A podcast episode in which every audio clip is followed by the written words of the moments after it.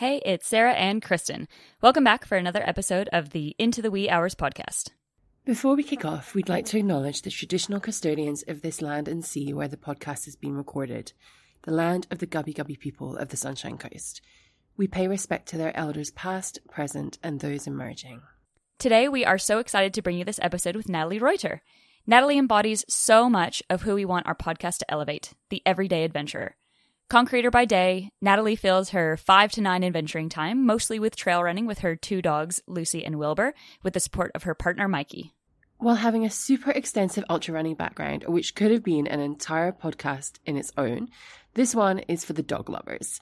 Natalie shares some great adventuring tips for those wanting to get out with their four legged training partners.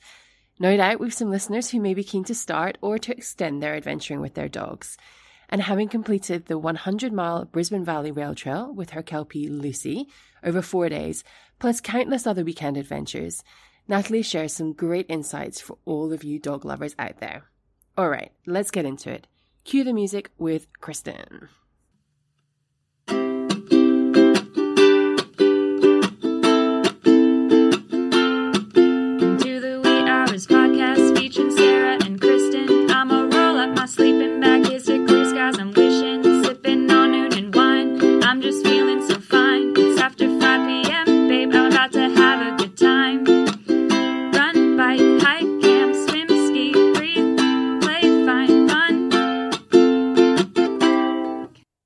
Welcome back to episode 45 of the Into the Wee Hours podcast. My name is Kristen Vaughton, and I am here with my stupendous co host, Sarah Pendergrass. I love the alliteration as well. Wow, that was quite the word. I did have to like think of it on the fly, so I had to think of something with You an S. and today we are joined by a good friend, Natalie Reutter. Welcome. Hey, how you guys going? Yeah, it's Hey, it's always Nat. funny. You like start off on a podcast as if we hadn't been talking for like five minutes already. uh, very good. Well, um, thank you for coming on, Nat. We, um, I'm sure that you've listened to a couple of episodes. How we kind of structure things is we will kick straight into some quick fire questions without any background of who you are. We will get that in just a second. but we will start off on the quick fire and then we'll do a little bit of an origin story and then kick into um, our episode for today. So, Sarah, I will kick you off on the first question. okay, so the first question is like our Team Kristen or Team Sarah question. Nat, pineapple on pizza, hell's yeah or hell's no? 100% hells no. I knew this answer. Yeah. Actually, I love there's no sitting on the fence. It's like absolutely not. Um, I do need to talk to you, Sarah, about getting more Hell's No t-shirts on the website. There's an absence of it, and Natalie was the one who actually told me about that for the shirt. She's like, I was looking for the Hell's No, and it wasn't on there. So I think you did that deliberately, Sarah.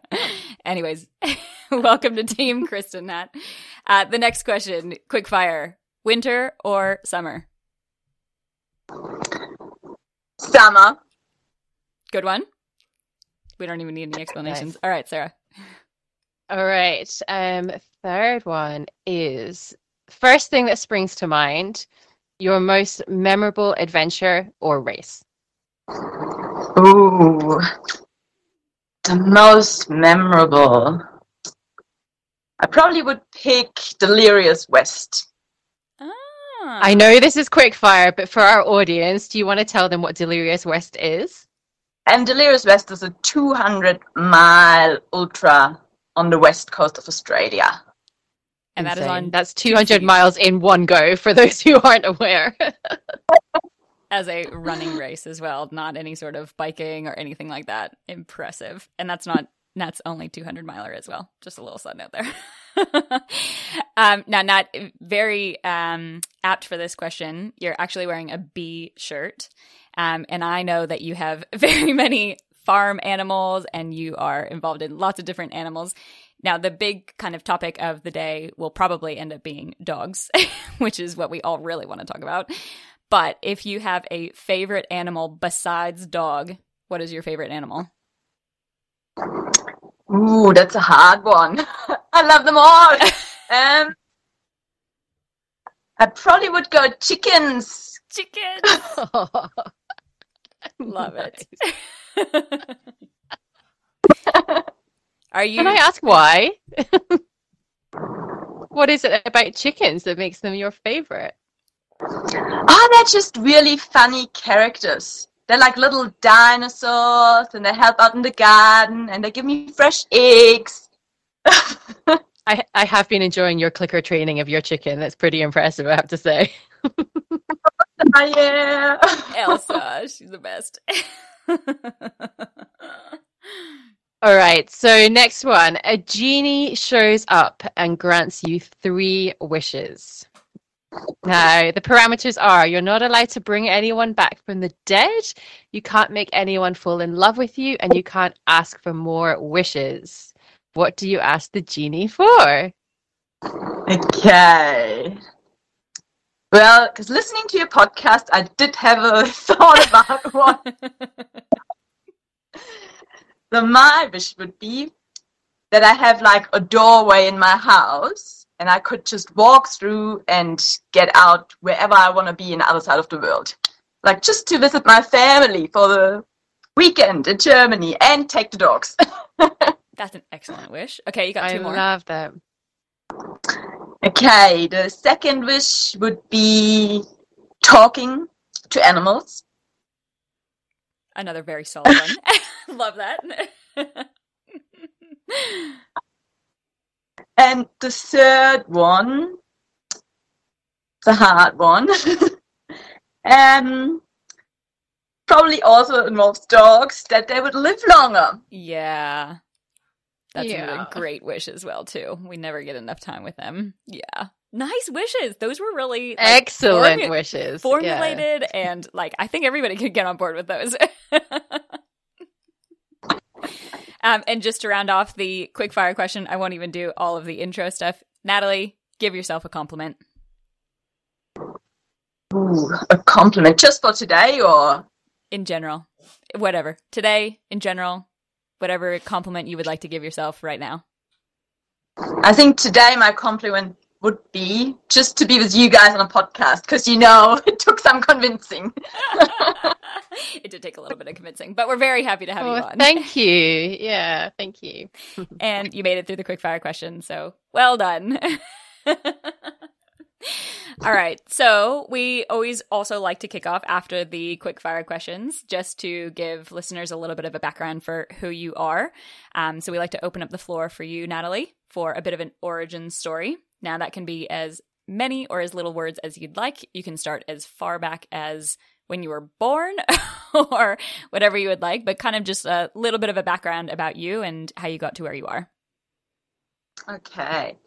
So, as you know, I'm born in Germany and I grew up pretty rural. My family was lucky, super adventurous. We always used to go hiking on camp trips.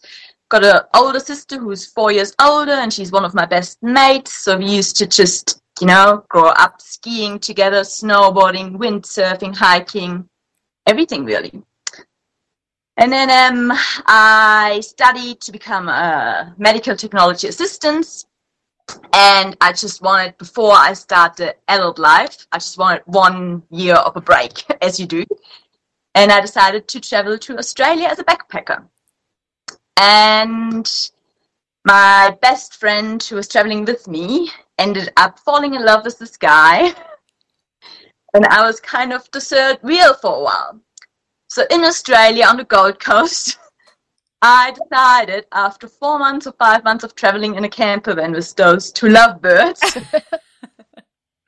break, and I booked myself a ticket to New Zealand. And on the plane was Mikey, my husband. so yeah, that's how I met my husband. We lived over there for about two years until we decided to come back to Australia. And yeah, been married for nearly 20 years next year. Congratulations. And yeah, thank you. Working together and enjoying our life here in Australia. what brought you to Australia in like back from New Zealand with Mikey, what br- brought you guys back to Australia? Um, well, Mikey is a concreter, and back in New Zealand, I already kind of like worked with him for a little bit here and there, and I really enjoyed it. But New Zealand is really hard to work as a concreter in winter, and he already lived here in Australia for a year prior before we met, and he had like some good connections and made some good friends. So he just done a couple of phone calls, and he had a job lined up, and so we just went back to yeah Australia. As you do. Nice. And for people listening, whereabouts in Australia are you, Nat? Um, on the hinterland of the Gold Coast. Yeah. Beautiful. Yeah. Very, very good. Yeah. And so, Nat, you've got quite an extensive adventure background, which we'll get into. Um, you've also done, like what you just dropped in the quickfire questions, just drop that you did Delirious West. so you're primarily like adventuring on your two feet. So a lot of running and hiking and adventuring kind of that way. What it, it sounds like you had started off with a pretty adventurous, like growing up, but where were your roots in running? I actually used to hate running as a kid. I never. My dad, he used to do um, triathlons, and he was really sporty. So sometimes he used to kind of convince us to come along on runs, and I was like, "No, no, no! I come along on a push bike. It's way more fun." yeah, I never used to like it. I used to love snowboarding, skiing, all the kind of fast, fun stuff. But running was never my thing. so I only got into running really here in Australia. I used to have um, a couple of horses and I was into endurance riding. But sadly, my horse had an injury, so I couldn't do that anymore. But I really missed the bush time for hours on end being on the trails. And at that year, there was like, you know, the Kokoda Challenge is like um like a team event on the Gold Coast, and they actually go right past our place where we live. And so a couple of mates they were like, "Oh, should do that." and that was pretty much the start of the whole running and adventure. Yeah, right. Who did you do the Kokoda challenge with? Um, just some mates who live like in our village. Yeah, and that's we, that's like hundred kilometers, isn't it? It's huge. It's ninety six k's, and I think three thousand six hundred elevation. Yeah, yeah. Okay. I mean, it's a pretty big place to start. yeah. How long did the Kokoda challenge like take you guys all that first go? We didn't finish, so we we pulled out at the 70k mark, around about that. Oh, okay. Yep. And then I was so determined to find another teammate because my mates they were like, we never ever do that again. And then for the next year, I found myself in this like run slash hike group. Perfect. And did you guys finish the second year? We did, yeah, yeah. And so begins the uh, yeah the history of running. Then, so since then you've done quite a lot of like big adventure, you know, type races like that. Like Kokoda is kind of a big. It's more. It's more around kind of adventure is what I know of it as well too, rather than more of like a race. Is that right? Yeah, definitely. Yeah, yeah. Lots it's more like hiking, teammates, and having fun. Yeah, totally. And so, um, again, you dropped that you've done these like uh, 200. Now, I had another one in here as well. Did you finished Nerang 200 miler? Was that right? That was your other 200 miler? Yep, that's right. Yeah, nice. And you also had attempted the Down Under 135, which I think there's still. Is it Karen that's the only one that's ever, the fe- only female that's ever finished it still? She's an absolute legend. yeah, she's insane. so what has drawn you to some of these like big adventure type um you know whether it's the mileage and time on feet or whether it's these you know big like um what am i trying to say like the down under is quite technical so what's kind of drawn you to those types of events I guess like down under, it's like I love all the gnarly trails, like going off bush and not have like those really, you know, like perfectly done up fire trails. I really appreciate like being right. It feels like you're more nature, really. If it's like gnarly and yes, I really enjoyed that. What was your experience and like? Then, oh yeah, sorry. Um, go ahead. The experience, Oh, fantastic! Like the whole down under team there, it's just like a family.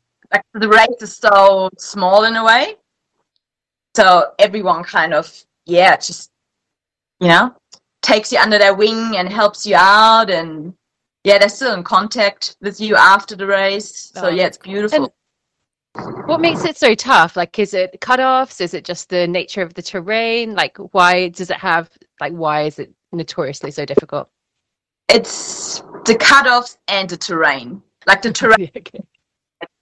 let's just go into the bush and there's no trail. And hope it's So is it actually you're navigating? No, it's marked out. It's definitely Okay. marked. Yeah, But, but you're just in dense bush. super dense bush, um, r- riverbeds for K's on end. So you have those big boulders. So a lot of people do their ankles, and Ooh, yeah. and the, the cutoffs are super tough. So they do they do that deliberately? It like at first to me when I had first looked into it, only when I had followed Karen and saw that she was the first one. This was years ago. I think it was like 2018 or 19 or something like that. And I looked into it and it felt very Barkley marathons esque. But then there's the differences as well, of course, of like it being marked and stuff like that as well too.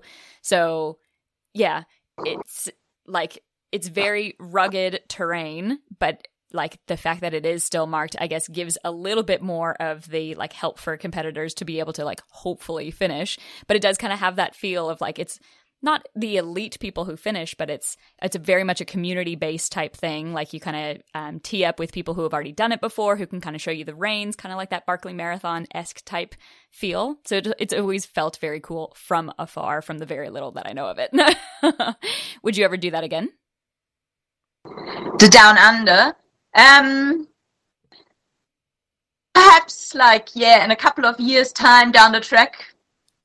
Yeah, See if the inspiration hits again. yeah. Ah, that's cool. Um, and for your um, Delirious West, so when did you do that one? um, 2020. Yeah, nice. Um, and how was that experience for you? Oh, like, yeah, it's definitely one of the my all-time favorite races. Like, the views you get, all the coastal lines, the giant trees, like, it's just yeah. Like, I never ever had such beautiful views in any races I've done before. And so I guess I'm curious because you're describing this is a 200 mile race where like people I know who've done it like hallucinate, have like crazy like physical issues going on with their bodies and you're like yeah the views are so beautiful. there are so many different ways to see views that don't involve racing 200 miles. So like tell me what it is about the appeal of actually signing up for that distance all in one go in that race format. I guess it's just, you know, to see how far you can push your body and mind. Like it really, you know, you start kind of the hundred Kers and then like you, you find out, oh, there's a hundred miles, what? And then you do a hundred mile and then it's kind of like another step to see like how far can you actually take it. And I just love the, you know, you, you go like through like a whole day, a whole night, and you get to see the sunrise again and just to convince yourself to keep going it's yeah i don't know there's kind of some some sort of magic in it And so, um, so for us to understand, like I've never raced 200 miles. Like, what? How long did that take you? What kind of time are we looking at? oh my god I, I had to look it up like it's three years ago Yeah. um three and a half days Wow. and I had to lie but it was like 80 something hours Wow. yeah it's huge. And are you like napping? Are you having like dirt naps along the way, or what did that look like? um so we we had a few dirt naps so there, there's some i think it's the first 120 ks um without a sleep station and they have like special checkpoints where they have like tents set up i think one checkpoint even had like kind of like like was at a motel so you actually had like a proper bed at one checkpoint um but yeah i mean we normally like if if i get super tired i put my alarm on my phone and i just lay down for five minutes and sometimes that's enough to keep you going for another you know night really Wow. i could yeah what your body can do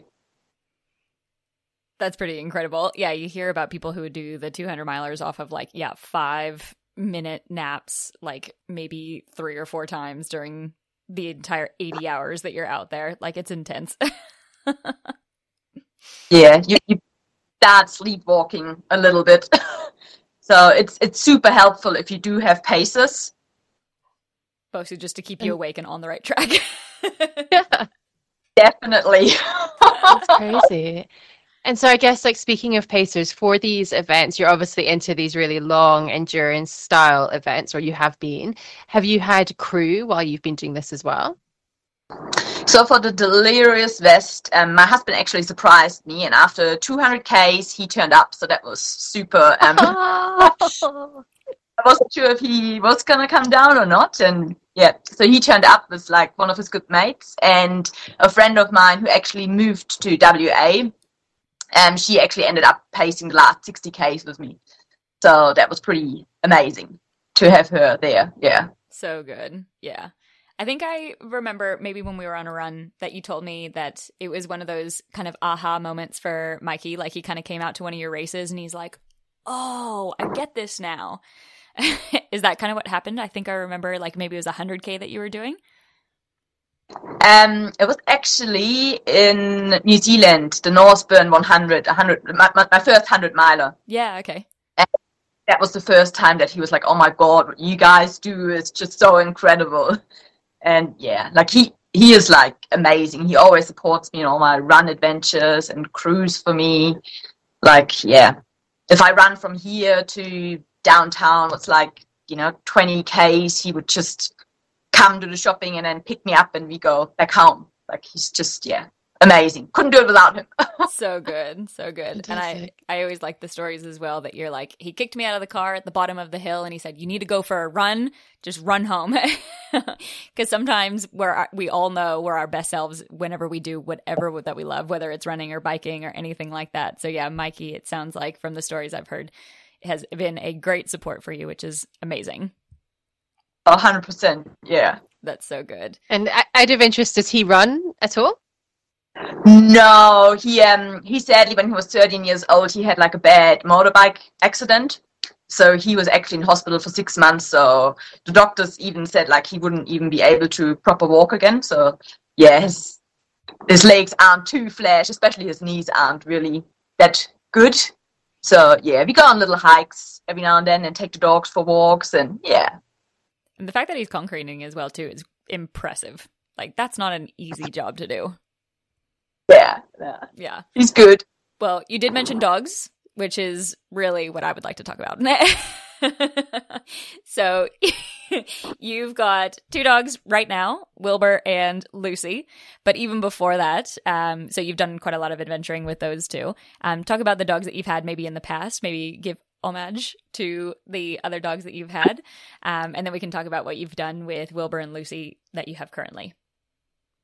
Okay, so my first ever dog was Pals. You know, I got him in New Zealand. And I kind of went to my husband and said, like, there's this puppy in the pet shop. Can we have it? It's 50 bucks. And he was like, nah, I had dogs all my life. we don't need a dog. And then our deal was like, if the dog is still there in a week's time, we can have him. So we ended up getting the puppy. And yeah, that was Palsy, who was just like, gosh knows what. She was like 33 kilos heavy and was like kind of this orange collar with like a border collie fur on him. Really long legs. um, yeah, that was New Zealand. And we actually ended up taking him with us to Australia. So he came with us to Australia, but sadly he had like the cruciate ligament happening on both back legs. So he never ended up being like a adventure buddy or running buddy. So he was just like such a couch potato. Best like concrete dog ever. He used to just come to any work site, used to steal everyone's smoker and icebreakers. and yeah, that was yeah, the yeah, our, our love first love dog. Yeah. yeah. That's right. Awesome. And did you have a dog before or after him and before Lucy? No. He was the one just was, before. Awesome. He was the one. Well, talk a little so, bit. Oh, yeah, sorry. No, I was, I was just going to say, first of all, to clarify, because both your dogs are Kelpies. That's right, isn't it? That you have now. Yes. And your Instagram handle, what's your Instagram handle, Nat?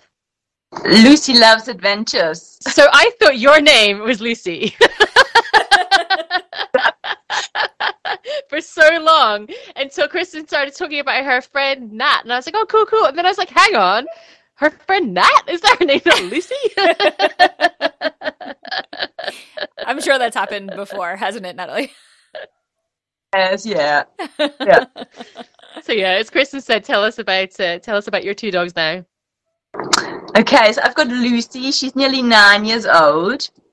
And I got her from the shelter when she was six months, uh, six, yeah, six months old. And she was this typical, super crazy hyper kelpie. Where we nearly ended up taking her back to the shelter because I had no idea what to do with that dog.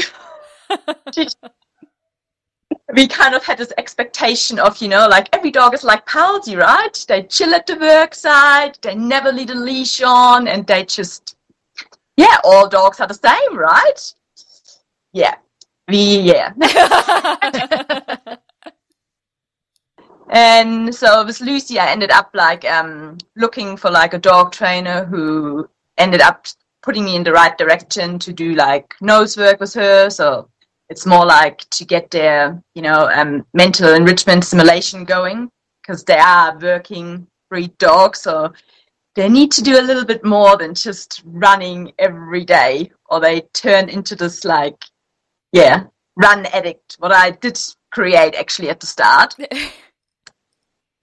so yeah, that's that's little Lucy, and I mean she's been the best ever running buddy. Like Kelpies just go forever.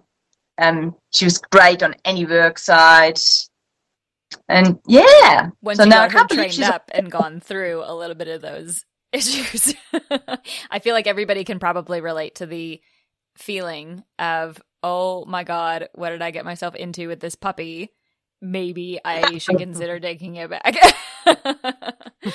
so good that you got through the other end of it. Sarah is like very quietly. I have been there. I wanted a high drive dog, and the universe delivered in spades. and and talk a little bit about little Wilby. Little Wilby. He is, how old is he now? Two years and eight months. And I got him actually as a puppy puppy. So he was only like, oh, who, like perhaps nine, ten weeks old. So with him, I actually done my proper research. I puppy proofed the house and I crate trained him and I had him like a separate area in the house. So um, to have him was a lot easier than Lucy at the start. or at least you knew how to troubleshoot through anything that came up because you had probably already gone through it with Lucy. yeah, she was a great teacher. yes, yes. We all have our sacrificial dogs that teach us a lot. um, and so you are now kind of doing very separate things just for the moment. And we'll talk about kind of what you have done with those guys as well. Um, Lucy's doing quite a lot of man trailing, which is becoming quite a popular um, sport, I guess. Sarah, I think you even mentioned like it's every second person on the feed is doing some sort of man trailing, whether it's in Brisbane or up on the Sunshine Coast. So maybe talk a little bit about that, that of what you're doing with Lucy at the moment, and then also with Wilbur. You, um, how we met is we're doing um, urban search and rescue. So Wilbur and Natalie just um, recently passed their FSA, which is the Foundation. Skills Assessment, which means that technically Natalie could be deployed with Wilbur at any given stage to go and hopefully find some people. Um, so, talk a little bit about those two activities that you're currently doing with Lucy and with Wilbur. All right, so Lucy man trailing is pretty much like um, best to describe it as always like if a police dog looks for a person like running away from a car.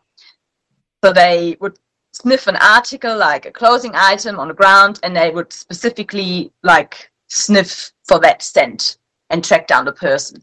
And that's kind of in a nutshell what we do with our dogs at man trailing. And it's like it's super fun. Like Lucy used to run like 40 Ks with me on training runs and she was not tired. And now we do like a session of man trailing. What she might like look for a person in the bush, and the person is like at the moment her furthest would be like 400 meters away, and she is absolutely pooped by the time we're done. Ah, interesting. I hadn't appreciated that. It totally makes sense because they're using their little brains so much, but and obviously love the task. But that's yeah, that's very interesting. Ness, are you listening to this?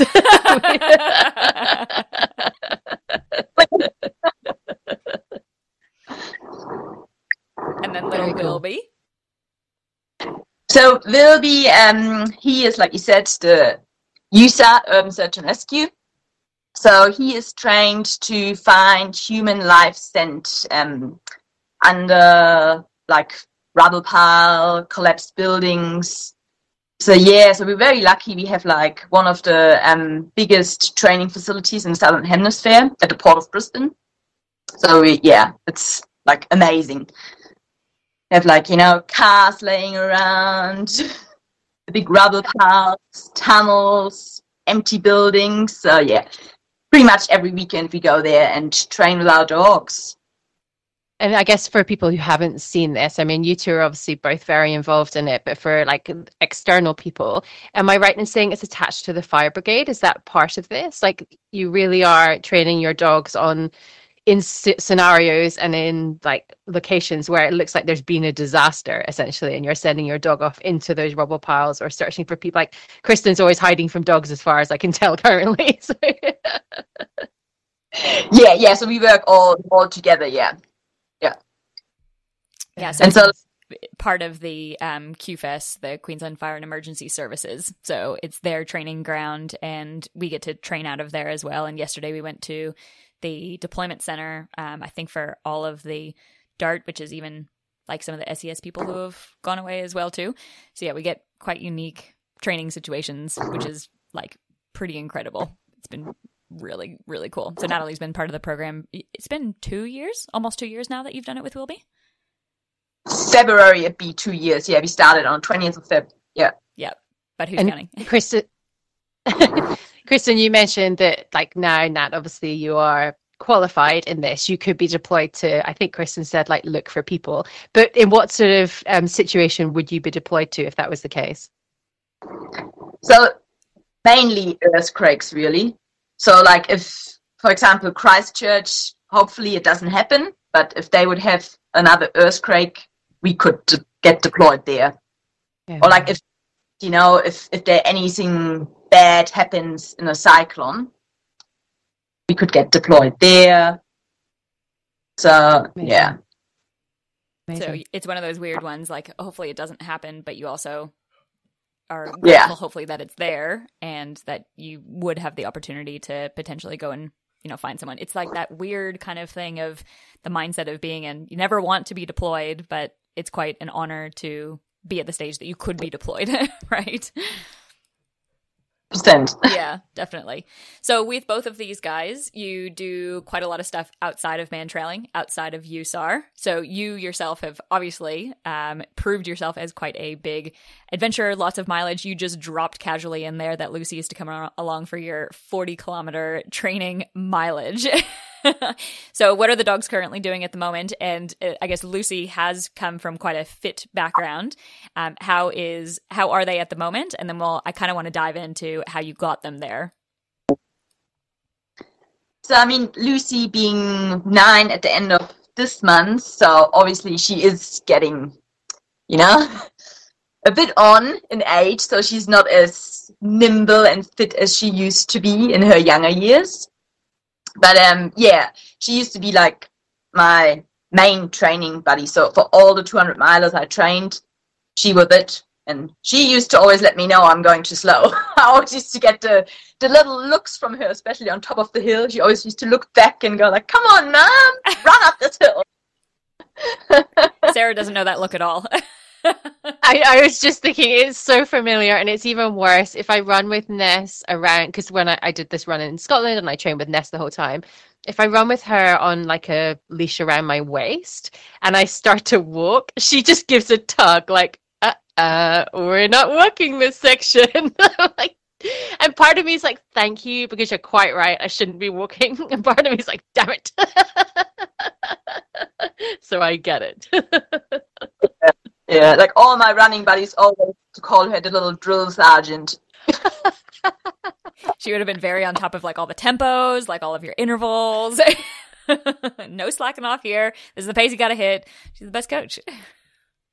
Yeah, yeah. But I mean, she she's good. Like we just we still do five five k's. She's alright with anything. Like we can do hikes up to probably like fifteen k's, and she's fine. But if we go too much further, like she she will limp a little bit the next day. Mm-hmm. Yeah. Mm-hmm. So, I mean, arthritis, and she did have like a bad um like dog attack two years ago where two dogs sadly um yeah like yeah got her and like so on one one leg it's just a lot of scar tissue now so we just okay, do like okay. her and i have special exercises for her just to keep keep on top of everything just like we would if we get injured yeah all the physio and stuff then, and things yeah you mentioned wilbur is like just under three years old. So Ness turns three this week. So I know what it's like having a pup of that age. How do you balance the two of them? Because I imagine Wilbur has a lot of energy. um, actually, it's actually a lot easier than I thought it ever would be because that's the first time I have two dogs. And I guess I'm lucky because I can take my dogs to work.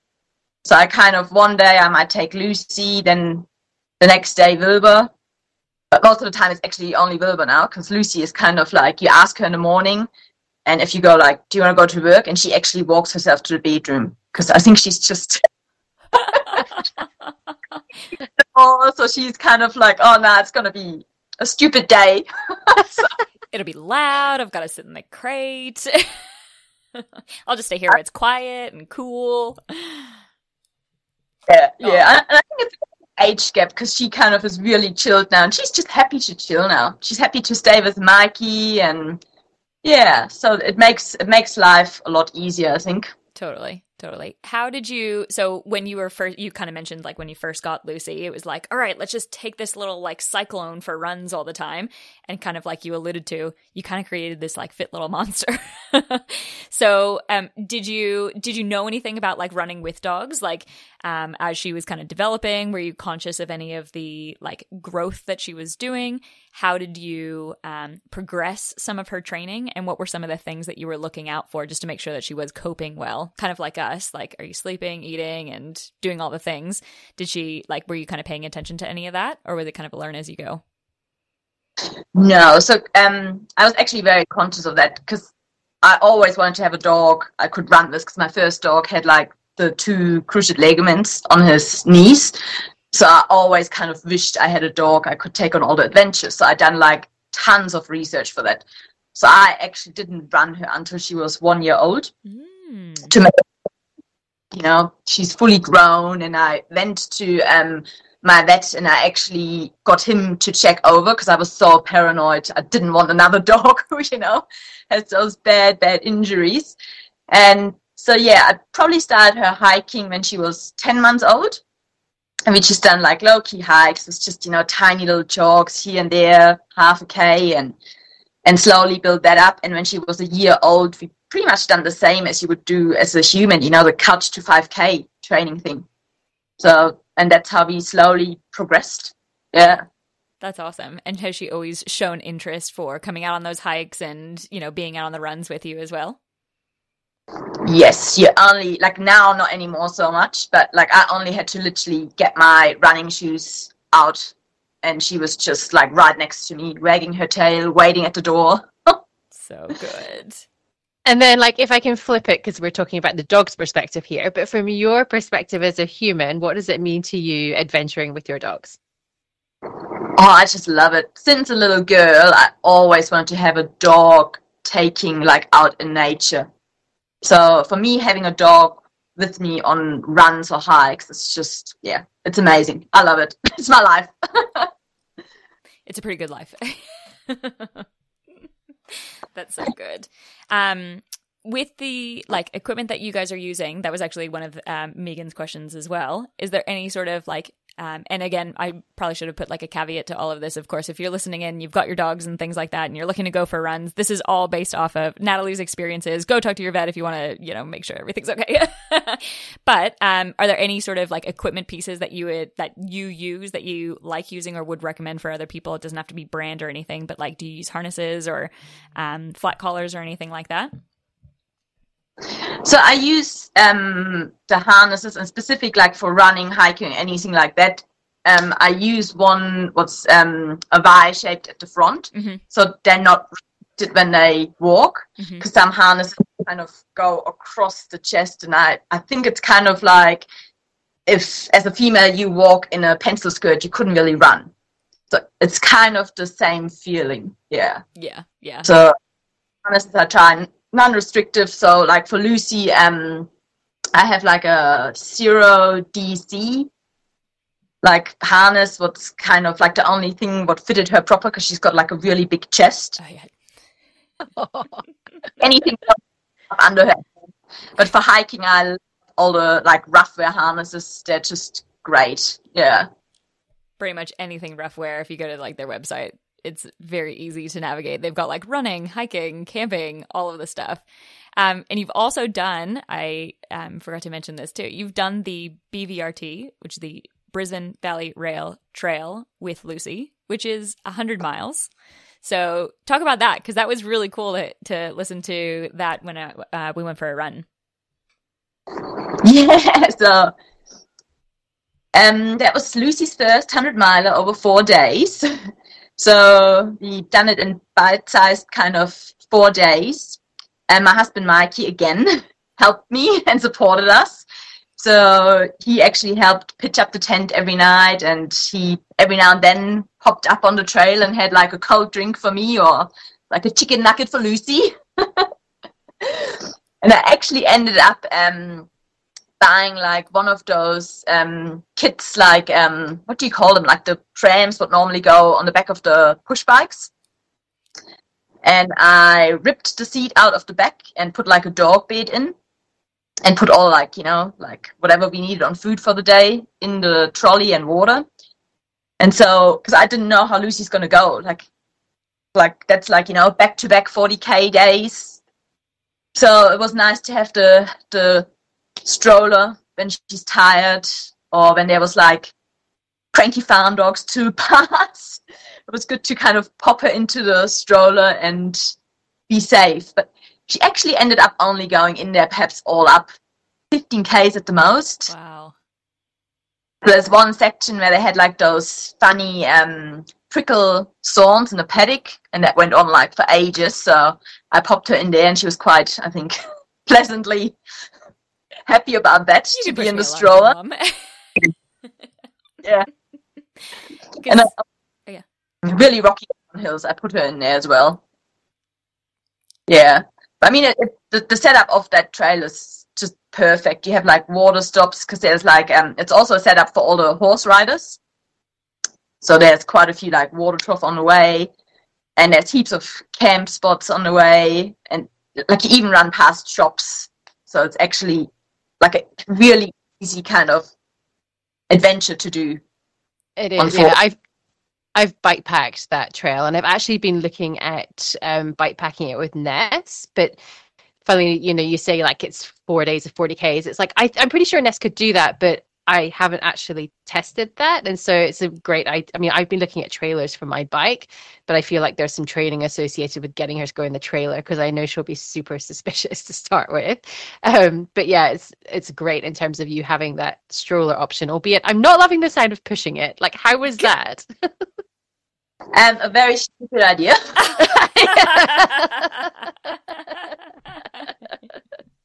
Being a concreter, I've got strong arms, strong shoulders. Oh my gosh, yeah. After the first day, I was just like, I don't know if I can do that. It was pretty, um, it was tougher than I expected. My legs were fine, but arms were just killing me. Yeah, so it was kind of like I got used to it over the four days, but yet after the first day, I just thought that was just a silly idea. Because I only done like one 5k kind of practice run before I went out there. Oh, oh and there's so many gates on that trail as well. Like I can just imagine like opening the gate, pushing it through, closing the gate. Like, oh yeah, good effort. it's one of those situations that we all find ourselves in at one stage or many others that we think more of the dogs than we do of ourselves.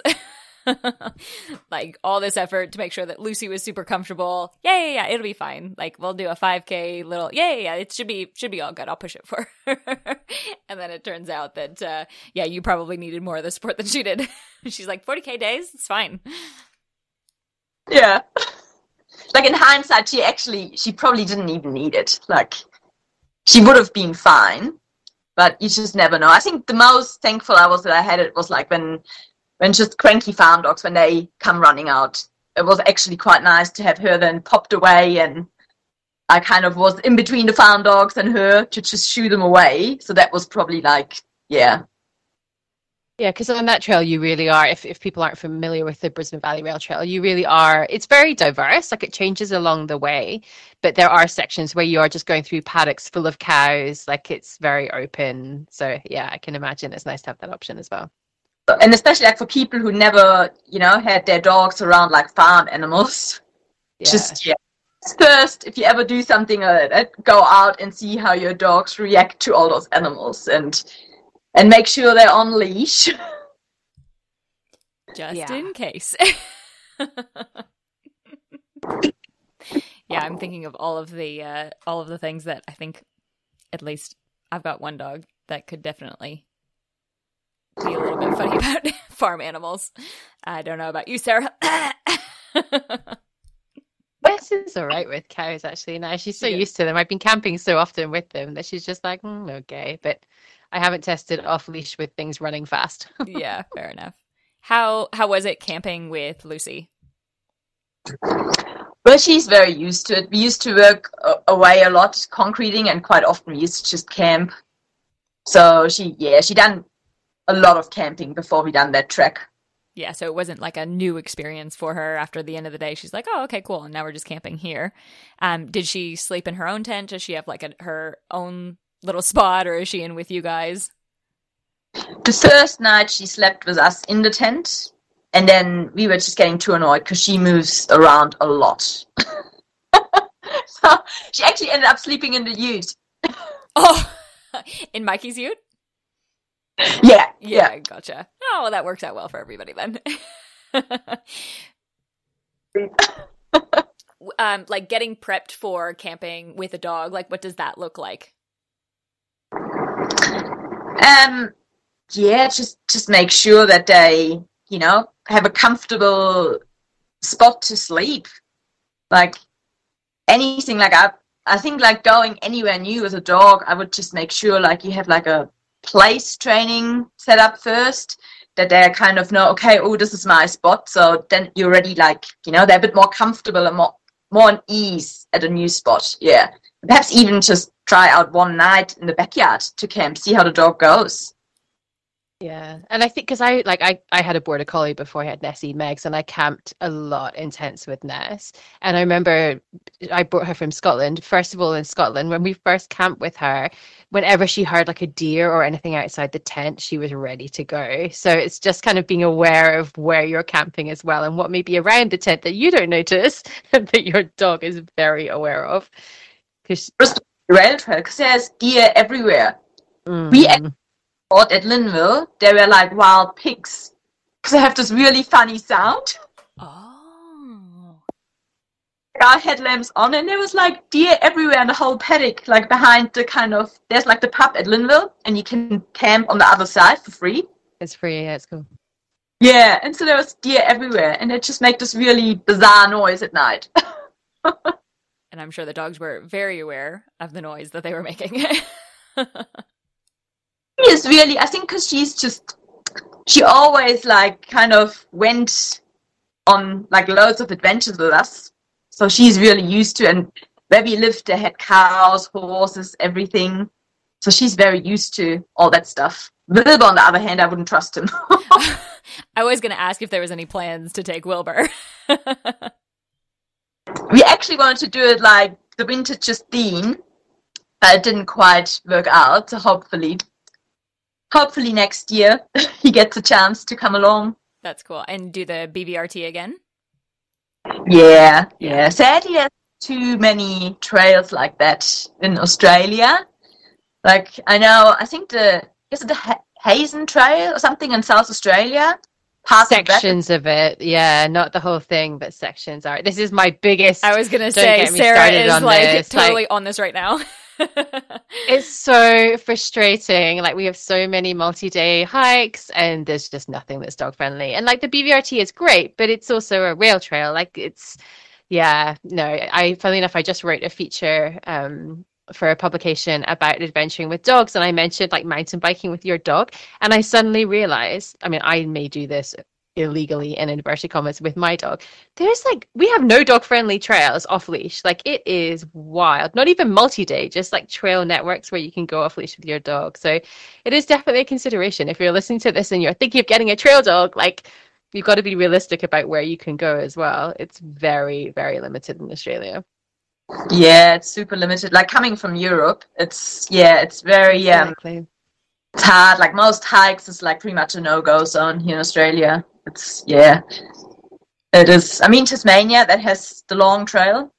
yeah That's- the tasmanian trail yeah yeah indeed I'm, i've got that on the list that's for sure Yeah, I mean one thing I always wanted to do is the Canning Stock Route, and that's like you know the top of Australia. And dogs are, as far as I know, allowed, but there's a lot of 1080. so I was gonna say a big butt up there. Yeah, yeah. You just have to be super careful of them. Would that be something that you would probably keep the dogs on lead for, or would you just run them in like a big muzzle that they can pant in and just not eat out of, or what would what would you think would be the consideration for that? probably having a muzzle on Mm, and I run with my dogs. They never ever like out of my sight. yeah, Always, you know, like pretty much right there. Wilbur actually, I trained him to run behind me for a lot of the times, hmm especially like on single trails. hmm hmm Yeah, I mean Lucy, she's pretty. I don't know. She's just bomb proof. I lucked out on her with that kind of things. Like, she's pretty. Yeah, That's she's so good like that. So good. That was actually one of Megan's questions was um, besides like a behind command, would there be any other considerations that you would use for like being able or like needing to train? Um, and when I say train here, not like physically train, but like train your dogs to go out and uh, like adventure with you. You mentioned place training for like when they go camping with you, maybe a behind, anything else that you would think of as like tips for people? So I definitely would have a very good recall on the dog if you take them out on a trail. So even like Lucy was not off leash until she was probably like three years old, and she was just always on a long line. So if there was any time you know a kangaroo and she got too excited, I could just step on that back of the long line, and I didn't have a dog who was missing in a bush or you know wildlife. so yeah, so definitely a recall command. That's that's a really big one. And the other big one for me is a leave it command because we have a lot of cats in Queensland and dogs love them because they're quite fun. They jump around and they're kind of like this this game to most dogs. And so yeah, have a leave it command. That's also quite quite a big one. hmm Those are great considerations. Recall, I, it's funny because I never take the dogs off lead, like on the trail systems here. I know you, you do, Sarah, but you've Mm. done really well with like having that little hide and seek game with Ness, and she's very good about checking in and things. But yeah, recall, of course, like would need to be pretty bomb proof as you go adventuring. And funnily enough, I trained that recall. Not that I'm a dog trainer, you are the experts here, but I use the long line as a puppy to establish that. And that's where she checks in. She gets to a certain distance and is like, oh, where's mom? Yep, cool. And if she goes out of my sight, like you say, I hide behind a tree and then she panics and she zooms back looking for me. So I'm like, mm-hmm. yep. Nessie's a good girl. She she gets it. she knows. But yeah, really good considerations for sure. Yeah, definitely. As you were like kind of training them up and and everything like that, like getting them physically fit. I guess um, we haven't really spoken about Wilbur. Like, where is he up to with all of your training runs and stuff? Um, yeah, I would assume that you probably went through the same stages that you did with Lucy that you have with Wilbur of like starting him a little bit later, maybe around like one, and doing kind of that same thing of bringing him up. So we'll put in all of those considerations. Uh, where is Wilbur up to with all of his adventuring with you? So Wilbur, like you said, pretty much the same how I done it with Lucy. So he is the longest run he done so far would be around 26 Ks. Mm-hmm. Actually, so yeah, we do probably like every second day. We do up to like five Ks, some days 10 Ks. On most weekends, he gets around like a 20 K running. Yeah, awesome. And how do they go? You, you haven't done too much racing in the like near past, I should say. Um, when you were doing all of those racing and stuff with Lucy and you were doing big training days, like she was ready to do that 200 miler, Delirious West, probably by the time that you were as well, too. How do you manage that once you get home from like your big adventure that she can't come along for, but she's like, I'm still ready to go. I'm still really fit. I'm, I don't need recovery. I've been at, at home. How do you manage that when you get back? So with Lucy, I pretty much just go on the bike and drag me up the bike. And I also do quite a bit of more like um nose work. So it's like scent detection work at home with her. So she gets kind of tired from that way. So I just even just simple as like hiding her favorite toy in the garden. Shut the door, I hide it somewhere in the garden, and she can just sniff it out. And I do that like four times, and she's pretty content with that, even when she was younger. Yeah, perfect. That's a good consideration. The bike and doing some, yeah, mental stimulation stuff. Of course. Of course. um, any other, like, I guess when you go out for your kind of like, we'll call them more of your, like your daily adventures. Like, they don't have to be massive, big things, but like if anybody follows your Instagram, like most weekends you're out on the trails with your dogs. Is there any considerations just for like taking them out, just for their normal, like, well, for you, normal would be like 15 to 20K or something like that, you know, for like your normal adventuring, any considerations for just those kind of easy days? Like, do you bring water with you? Um, how are you conditioning and just making sure that they stay comfortable in your longer days as well? So normal, like on the normal week, like weekend adventures with them, I always have like heaps of water with me, especially in summer. Um, I make sure I feed them like at least an hour before we go on any run adventures. And is there a reason for Um, that? Yeah, because a lot of dogs can get sick, and some dogs with big chests, their stomach can actually twist as well, and they can actually, yeah, just die from it. Yeah. Yeah. It's good to know. Yeah. And so what other considerations? I always make sure I have like a kind of pet spray with me, what actually a citronella spray since my dog got attacked. So I always run with that. um, I always have a pair of Ruffwear dog boots in my backpack because Lucy once had like a cut on a like on a run, and then she was limping. So since that time, I always have like just two boots in the backpack. And I think that's about it. Yeah, plenty of water. Yeah. And you just pop that all in your bag? Yeah, yeah. I just have like the normal like Salomon, what is it, 12 liter vest. Yeah. Yeah. When they are adventuring with you, do you have um the um I know like Ruffwear makes a couple of them as well, but like those packs and stuff. Like, would you go running with that, or like just hiking? Like, are the dogs ever carrying any of their stuff? Um, I actually bought the backpack for Lucy, but because of her big chest, it never actually fitted her proper. so she always was the pack then having, you know, like starting to get like her her fur starting to get loose and yeah, just wrapped under her armpits. So never worked out for her. But um Wilbur actually he started to do a lot of um carrying the pack with also like a bit of weight in it now. Because Lucy nine years old, he nearly three. So if we do our normal walk after work, she doesn't need a backpack, but I put the backpack on him, so he actually gets like a workout. And she gets a normal walk, and then both dogs are happy. Perfect. That's cool. It's like a little weighted vest training session for him. Boots was actually something that I wanted to ask you about as well too. Um, like going back to the BVRT with Lucy when you popped her in the um, like the stroller, um, because of some of the like prickly bits. I forgot what you were saying. Some of like some of the stuff was just probably very Yeah. sharp on her paws and stuff. Yeah. Would would you ever like run them in the boots as well too? Um, Lucy had her boots on for a little while. Mhm. The I don't know the rougher ones they kind of just kept coming off, and then I bought different sizes, and yeah, it was kind of tricky to keep them on her feet. Like it's not like she tries to pull them off, but after a while on the trails, they kind of came off. So the only um time they didn't is like since I bought like the socks, you can buy the socks for the boots. Mhm. Actually, the trick to kind of keep them on.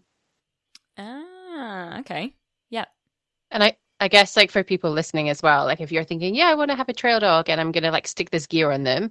Speaking as someone who stuck Rex Specs on Ness and was like, these are so sick, and then she was like, I hate these. There is like a process in terms of getting them used to this kit, isn't there? Yeah. Yeah, yeah. nah, dogs definitely don't like to wear stuff at all. So it's, yeah, it's a whole, it's like with Rex Specs, it takes like, gosh, good months until they're comfortable wearing them. Yeah. And- so it's hard. It's like you don't even have the lenses in them and you kind of have the food right in front of the specs so they put their nose in and yeah, so you make it a game before you even actually put it on. Unlike me, he's like, Ness, look at these cool gold goggles I got you for mountain biking. And she liked them initially. And then when we actually got on the trail, she was like, screw this. I do not want these on my face. and then gets all tangled up and hates them. I'm like, okay, I've created a really bad association with this immediately. Just pinning my hand up. I'm, I'm sure I'm not alone in this. Yeah, I can't imagine Ness doing that. Yeah, Lu- Lucy really likes her Rex Specs on if we go bush bashing and there's a lot of like, you know, really low grass plants and a lot of sticks and twigs, then she actually likes them on. Or when I used to do a lot of mountain bike riding and she used to go right behind me Exactly. to have them on. Yeah. And that's why I got them for Ness because when she follows my wheel, like there is so much stuff spraying up in her face. I'm really conscious that that cannot be a good feeling. So that's exactly why I got them for Ness. Yeah. I didn't actually even consider that because I, I haven't done any biking with my dogs, but that's a great, yeah, I hadn't even thought that it would be for protection for them as well too. Obviously, it's protection, but like when you go back mountain biking, of course, yeah, that would be something great, You're spraying dirt in their eyes. So yeah. right? Nobody wants to be in the back of a mountain biking trail, regardless. But yeah, at least we have goggles on. Any other piece of equipment that you would recommend for people? Like, so we've got some, like, these are kind of more your optional ones, like your Rex Specs and like your booties and stuff like that. Like that, I, I wouldn't say for people who are, you know, keen to get out on the trails with their dogs. It's not necessary most of the time, depending on where you live, of course. Um, but definitely like probably that Y shaped harness, um, a good, nice quality lead, like anything else that you would think that they would need. Just like like some dogs don't like to necessarily drink out of like, you know, like the ladder pack, like the what do you call them? Like the squeezy thing. CamelBak and the flask. Yeah. Yeah. So some dogs actually do need a water bowl when you go out because they just I don't know they just don't like the feeling of running water. Mm-hmm. So sometimes it's yeah. like what, collapsible bowls in the pack. Although from so Ness drinks out of the flask straight out of my vest. Like she even looks at me and is like, "Hey, I'm thirsty." Like that's her like demanding. But my border collie Megs would only drink out of a bowl. She was a princess, but I could put water into a poop bag and she'd drink out of that. Hack. There you go. That's a good hack. Funny that you say that. My border collies won't drink out of the flask either. They only drink out of a bowl.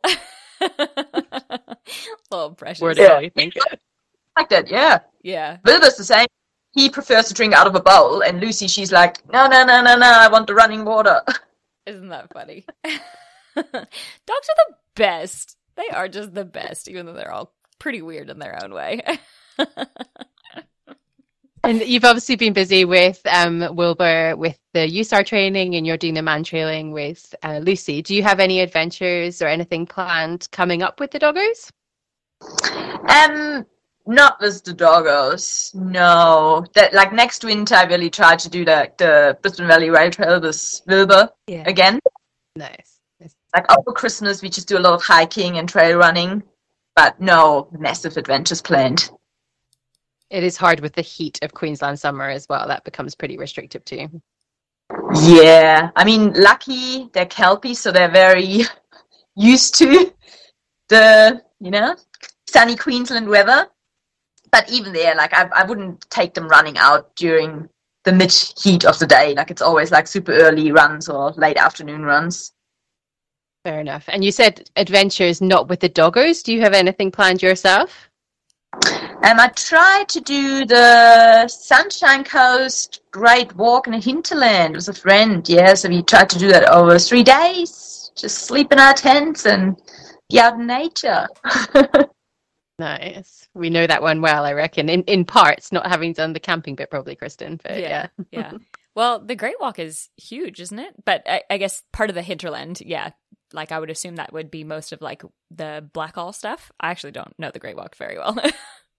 Yeah, it's it's um Blackall plus the Kondalilla to Baroon Pocket Dam section. So yeah, it's only like fifty odd kilometers. It's not huge. Yeah. Yeah, I think it's just 60, yeah. Yeah. Yeah. Perfect. Well, that'd be a good one to do, anyways. Even like, plus it's just gonna be super hot. So I don't know if you want to do massive days, anyways. It's less gear. You don't need, you know, like you only need like the, the fly screen off your tent and you don't really need a sleeping bag. True. Right? Benefits. So true. And you've got Let- like w- waterfalls along the way, and you get to camp in nice spots like Thilba Thalba that trail runners just run through. It's like so beautiful up there to spend the night. So you'll have a great time, no doubt. Yeah, definitely looking forward to that one. So good. Um, well, anything else that you would like to let our listeners know about adventuring with dogs? Um, just take it easy at the start and have fun with your dogs. Yeah, and just be mindful that perhaps not every dog loves to trail run. Some dogs just, like us humans, they just don't like to do certain things. It's a great point to make. Sorry, Moose. Yeah, I was gonna say, oh, Moosey. Poor guy. He's fine. Mostly. Yeah, that's right. That's right.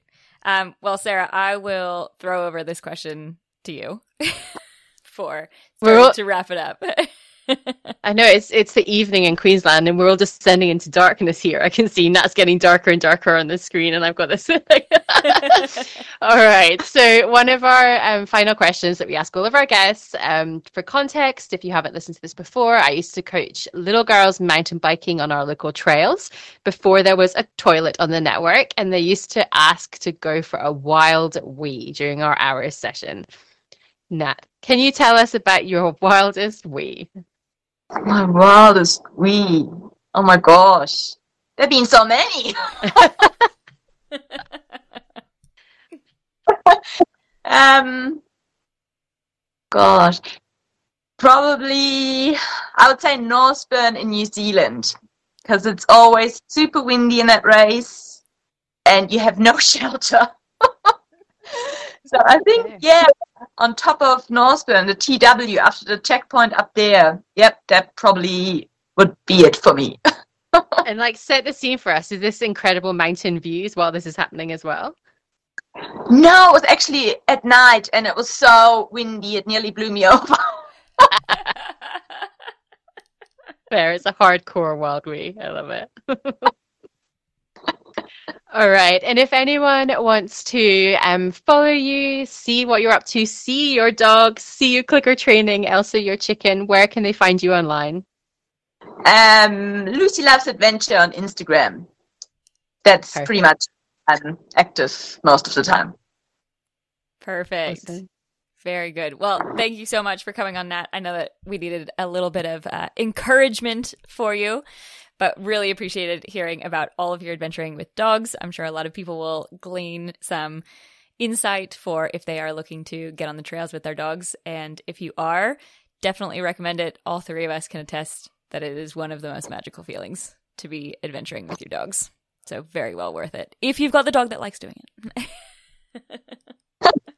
Exactly. Yeah. Thank you for setting this up, Kristen. It was so good to meet you, Nat. Thank you so much. Yeah, it was so lovely to finally meet you as well. And I hope you guys have a beautiful Christmas. Yeah, good Christmas and New Year. Thank you so much. Thank you. See ya. See ya. Thanks for listening to another episode of Into the Wee Hours podcast. To get in touch, you can find us on Instagram at Into the Wee Hours podcast or email us at Into the Wee Hours podcast at gmail.com. On Instagram, Sarah is all the gear nae idea, and that is N A E for all you non Scots people, and Kristen is at Kristen Vaughton. To read the show notes or to listen on the website, you can visit intotheweehours.com forward slash podcast.